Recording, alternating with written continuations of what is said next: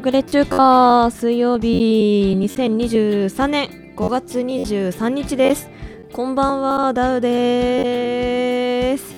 いやとにかくねもう今日はもうめちゃめちゃ今お腹空いててですね。あんまり普段は仕事終わりねお腹空くまで結構時間かかるんですけどもう今日帰ってきた時からずっとお腹空いててちょっともう今日は寿司食いに行こうかな。土平日だけど。なんて思っております。あのー、ツイッターさっき見てたらやっぱりお寿司屋さんの散財価格っていうのが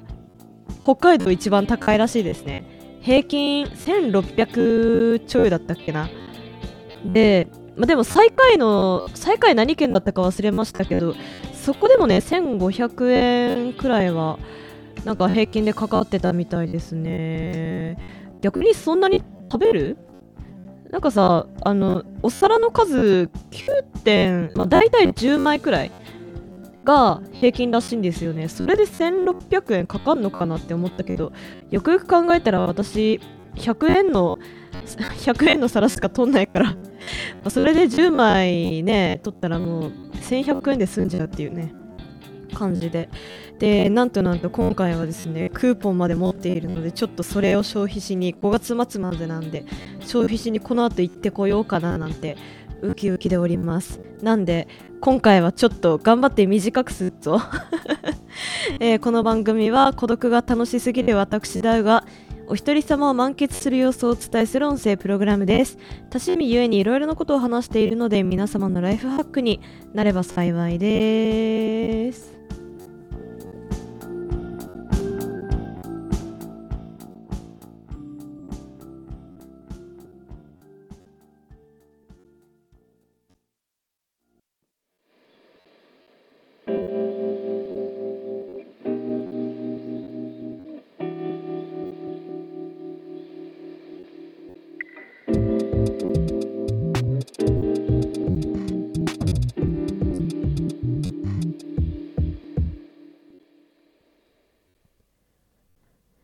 今、私、アマゾンのオーディブルっていう、まあ、聞く読書なんて言われてるサービスに登録してるんですけど、そこにある古典部シリーズっていうのを聞き返していて、で、古典部シリーズってあの、京都アニメーションで、氷菓っていう名前でアニメ化してた作品で、私は高校2年生くらいの時かなにドハマりして読んでたんですけど気づいたら今更翼を今更翼と言われてもっていうねなんか続編が出てたとのことでああじゃあそそんなら最初からもうシリーズの最初から聞き直そうなんて思って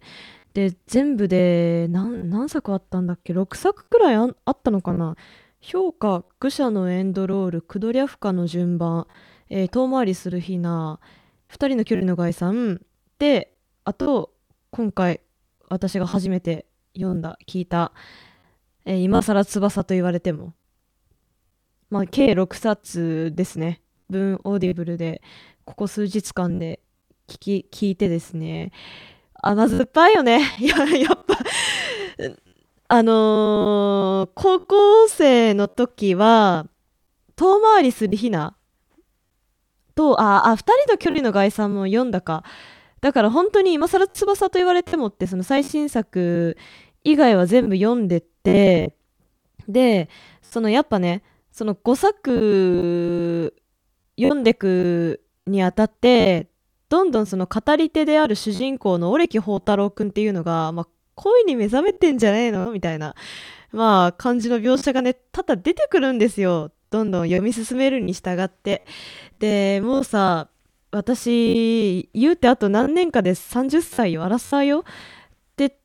いうタイミングで読み返すと、もうめちゃくちゃ、なんだろう、もう甘酸っぱすぎて、多分高校生の時って、かなりね、車に構えた読み方をしてたんですよ。なんか、はあ、こんな青春、もうね、あの、リアルじゃできねえぜみたいな、いう感じで、なんか、すごい車に構えて、ふんみたいな 所詮リア充よなんて思ってえ所詮陽キャよみたいな感じでね読んでたんですけどまあ読み返すとななんでしょう。これねオーディブルのレビューにも書いてあったんですけどすごいね米澤穂信先生この著者の方がね表現するねえー、なんて言えばいいんだろうななんか気持ちの変遷なんかすごい機敏というか繊細というかであのー、オレキ宝太郎くんが自覚してないから直接的に表現できないことのもどかしさみたいな。あこれ多分その三人称視点で三人称視点で語られていたんだったらきっとここはもうはっきりと言うんだろうなって。はっきりともうこいつはうん恋してるみたいな風に言うんだろうなって思うけどでもあくまでオレキ宝太郎くん主人公の一人称視点だからまあまだ分かってないんだよねみたいな。こやつは。えって思ってたらよ。思ってたらもう最新作のその6作目？もうえいつ出たかわかんないけど最新というには若干古いかな、えー、今更翼と言われても。でなんか俺今日宝太郎くんなんか元カノがいたらしいみたいないう描写があってマジかと。急に急にさそのオレキ宝太郎くんっていうのは、えー、やらないことならやらないやるべきことは手短にみたいなすごい省エネ主義主義のキャラクターなんですよね。でそんなオレキ宝太郎くんが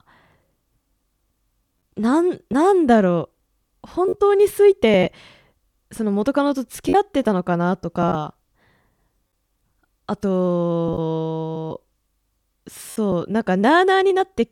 それで付き合うことになったみたいなそういう恋愛に関する恋愛に対する適当さとかが若干見えてしまってすっごい萎えたんですよね、まあ、どうやら違う違ったんじゃないかみたいな風に、まあ、直接は書かれてないですけどどうやら本当は付き合ってなかったんじゃないかとも考えてるんですけどいやーにしてもなんだろう。その自分が誰々を助けてあげたよ自分が推理したよみたいなことを大っぴろげにするではなくなんかそれをなかったことのように済ました感じが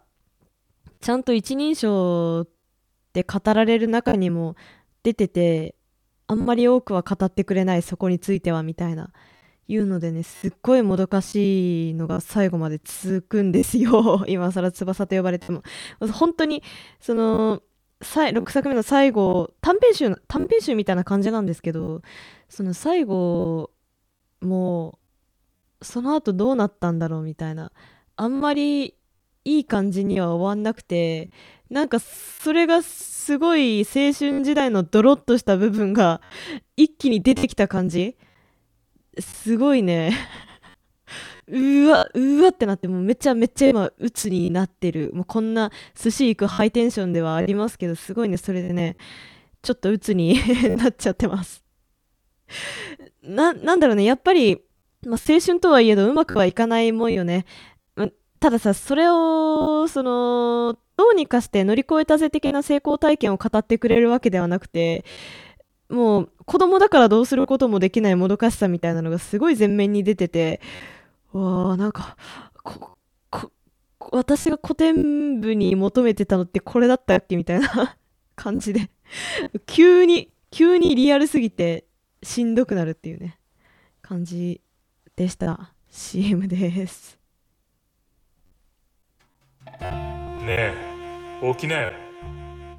ほらこっち向いて。これ手首につけてるの分かってる？ずっとこのままガチガチで外れないね。ねえ。あのさ頼むから外してくれない？一晩中これだったんだけどいや酔ってたからってこれはないよ。鍵ならもう捨てた。続きはしてくれないの。ってああいややめて。うっポッドキャストカルサブ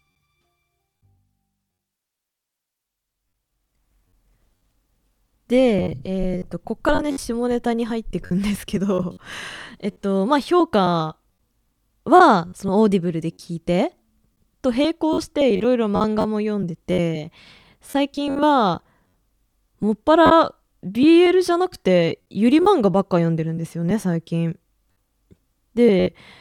まあ、あの、コミックゆり姫と呼ばれるね、ちょっとエッチな方向にも行っちゃうような、えーゆり漫画作品扱ってる雑誌から刊行されたものを基本読んでるんですけども、最近、ま今期アニメ化してる、私のゆりはお仕事ですっていう、まあ、作品がありまして、そめちゃめちゃいい。とにかくいい。な、なんだろう、や、な、あの、あの、あちょっとゆゆり豚の人に聞きたいんですけど、ゆり豚の人に聞きたいんですけど、来ましたは立った時って、どうです？今の私みたいになりません？語彙力がさ、唐突に、突然なくなっちゃうわけだよね。まあ、BL でもそうかもしんないけど。で、えっと、私のゆりはお仕事ですのね、簡単なあらすじ説明しますと、外面って、まあ、主人公は言ってるんですけど、白木、し、白木？白木？ひなちゃんっていう子が主人、あ、姫ちゃんっていう子が主人公で、で、その子はすごい外見がいいんですよね。とにかく顔がいいんですよね。だからそれを生かして、外面って言って、すごい八方美人演じてるんですよ。で、えっと、そんな子が、ひょんなことから、えっと、おたんび系のゆり小説にありそうな舞台をコンセプトとしたカフェに、えーカフェで働くことになりまして、で、なんかそこですごい綺麗なお姉さんと出会うんだけど、そのお姉さんがなぜかすごい冷たくしてくる。すごい怒ってくれみたいな。だけど、姫ちゃんは八方美人で、もう誰からも好かれたい。もう絶対に自分のこと嫌うやつがいないように、えもう完璧に好きにならせてやるみたいな。いう感じでそのお姉さんにねアタックししてくみたいなそういう作品なんですけどまあいろいろあの他にもすごいね語るべき登場人物はたくさんいるんですけどもまあ大体そんな感じ大体そんな感じ主なメインカップリングとしてはそんな感じでもうまあ何がいいかってやっぱ一石二鳥なところですよね。すごいなんか現代の現代のゆり現代を舞台にした ゆりとあとそのコンセプトカフェだからコンセプトカフェで働く話だからそのコンセプト中のゆり系のそのおたんびなそのゆりゆりした感じを働いてる最中は演じなければいけないんですよでそういうのもねすごいね見せてくれててめっちゃありがてえな、なって思いながら、てーてーって思いながら、えー見てる次第なんですけどもね、これめちゃめちゃ、めちゃめちゃいい。で、漫画もね、前巻、給料日入、給料日だな、給料入ったから、前巻買おうかなって思ったけど、今のところ12巻くらい、10巻は確かもう出てるはずなんですよね。全部買うってなったら大変なことになっちゃうんで、ちょっと今迷ってる最中です。ただ、まあ見た感じ、結構波乱万丈ある。かなりヒューマンドラマっぽい感じで、ちょっとシリアスなところもあったりとかして、もうひたすら来ましたわ、来ましたわって感じではないんですよね。まあ、っていうところもね、また良き良きでございまして、いやこれ本当にば万人には勧められないかもしれないけど、本当に可愛い女の子に飢えてたらマジで見てほしいと思う。で、まあまあまあまあまあまあ、それを中心、中心ってわけじゃないけど、コミックゆり姫に連載されてる作品読んでまして、で、まあ、その中で特にお気に入りな、まあ、ちょっとね、エッチな作品があるんですけども、その作品の ASMR が出ましたよと。DL サイトで出ましたよっていうことで、買ったんですよね。千、千何何百円とか払って、まあ、買って、で、まあそれ聞いて、もうな、なん、なんだろう ASMR ってさ私想像してたのとちょっと違ったんですよねあのーえっとね詳しくはちょっと下ネタすぎて言えないけどまあ要するにエッチすぎたんですよ。あまりにもエッチすぎたんですよね。耳かきしてくれるとかそういうのじゃなくてもうななんだろう。私の目の前で 私の目の前で女の子2人がエッチなことになってるみたいな。いうなんか SMR で。でそれがその公式から出てるからその漫画漫画もついてくるんですよね。その ASMR の内容に沿った漫画がついてきててもうなんかそれがとにかくエッチすぎるみたいないうのでまあ、あの DL サイトで調べたらね今全然ランキングの1位にいると思うんでねぜひ調べてみてほしいんですけどまあ、ダウちゃんここんなの聞いたんだみたいな風に、まあ、思われないかなってちょっと心配ですけどまあまあとにかくねそれがまあやばくてでもうなんか頭から離れないんですよね。なんかちょっとでも受けの子のその声忘れそうになったらすぐ聞きに行くみたいな感じでねもうずっと頭の中でいつでもその子がその子の声が、えー、頭の中で再生できるように今なってるんですけど。でよまた話がねちょっとここから変わってくるんですけど今日昨日となんか黄砂めちゃめちゃだったじゃないですか。めちゃめちゃ降ってた。降ってたっていう言い方合ってんのか分かんないけど黄砂めっちゃ車とかについてて。で案の定なんかそれで目傷ついたのか分かんないんですけどちょっとね今日めちゃめちゃ目かゆくてすごいね帰る時に目かすんじゃってて結構ねもうもう今も結構かゆいんですけど。目薬ずっと常備してた状態でじゃないとね今日ね仕事できないくらいだったんですけど職場から 出たらさなんか裸の女の人の後ろ姿が見えて、ま、お、ま、マジかよって普通に声に出したよね。え、え、な、な、なになんか、ミロのヴィーナスの後ろ姿とか思ったけど、まあ、冷静に考えたら、もうなんか全部肌色だからさ、首から足まで。全部肌色だからさ、まあ、髪の短いミロのヴィーナスの後ろ姿かなんて思ったんだけど、まあ、よくよく見たらベージュのワンピース着てただけで しかもさ、それがもう完全にもう私に背中向けてる状態もかなり遠くにいたんですよ。その私も一応メガネしてるからメガネしてたからそんなにその近くが見えないとかいうわけじゃなかったから一応ねかなり遠くの民家の庭になんか裸の女の人がこっちにお尻向けてるみたいな いうので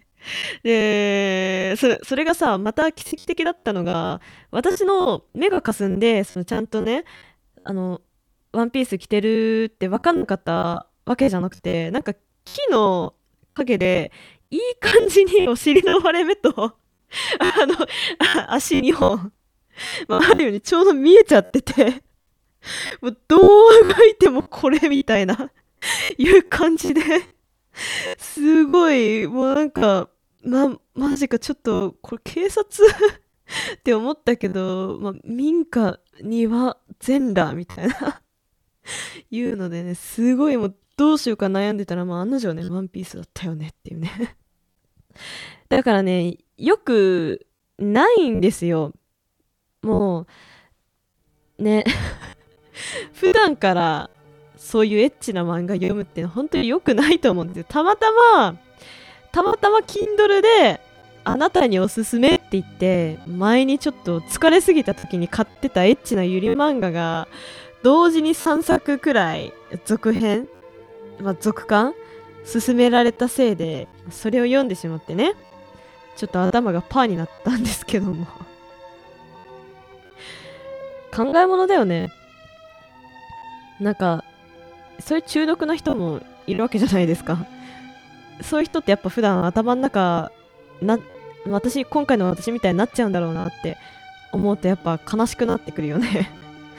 どうしても私は物の切り替えができない人間なんで結構イヤーワームのようにずっと脳内再生される人間なんですよ。まあ今回はそれがすごいねダメな方向に働いたということで。もうあのー前回話しましたっけ？えーテストの折京極夏彦先生のテストの折えっ、と百夜行シリーズの4作目を読んでる最中なんですけど京極堂まあないしあの中禅寺明彦さんの飼ってる愛病、まあ、愛猫の名前が判明しましてザクロちゃんというらしいですね。いやもうなりたいよね。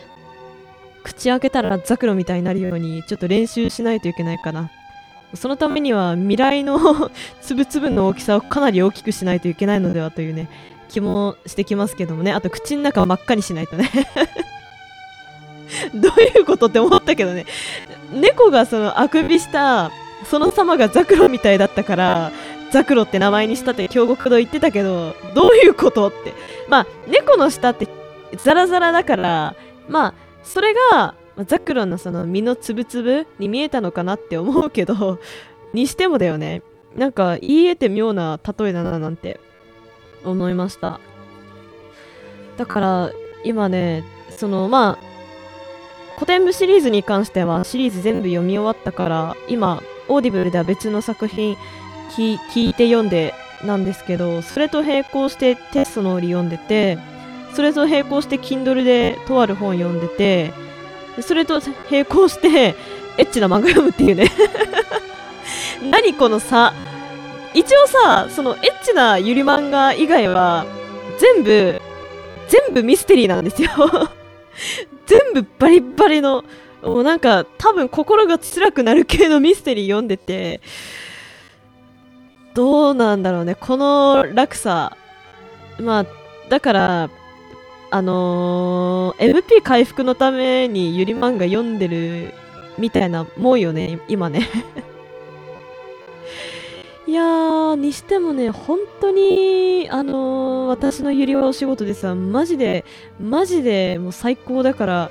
マジで見てほしい読んでほしい。本当あの感想聞かせてください。なんかさあら姫さんたらみたいな。おてんばさんなのね。みたいなさ。いや最高だよね。い言われ言われたいとは思わないけどなんだろう。そのその子が持ってる本になりたいよね。本開いてる状態でさおやおやそれは君の嫉妬かいみたいななんかそういう風に言うところもあるからその開かれてる本のページになってそういうこと言ってるお姉様を間近で見たいよね。間近で見上げたいよね。いや最高だわマジで。ぜひぜひ感想を聞かせてください。あと気になった作品はぜひぜひ、えー読んで感想を聞かせてほしいなって思います。まあエロなエッチなゆり漫画に関しては絶対に教えないのでよろしくお願いします。それではさよならよろしくね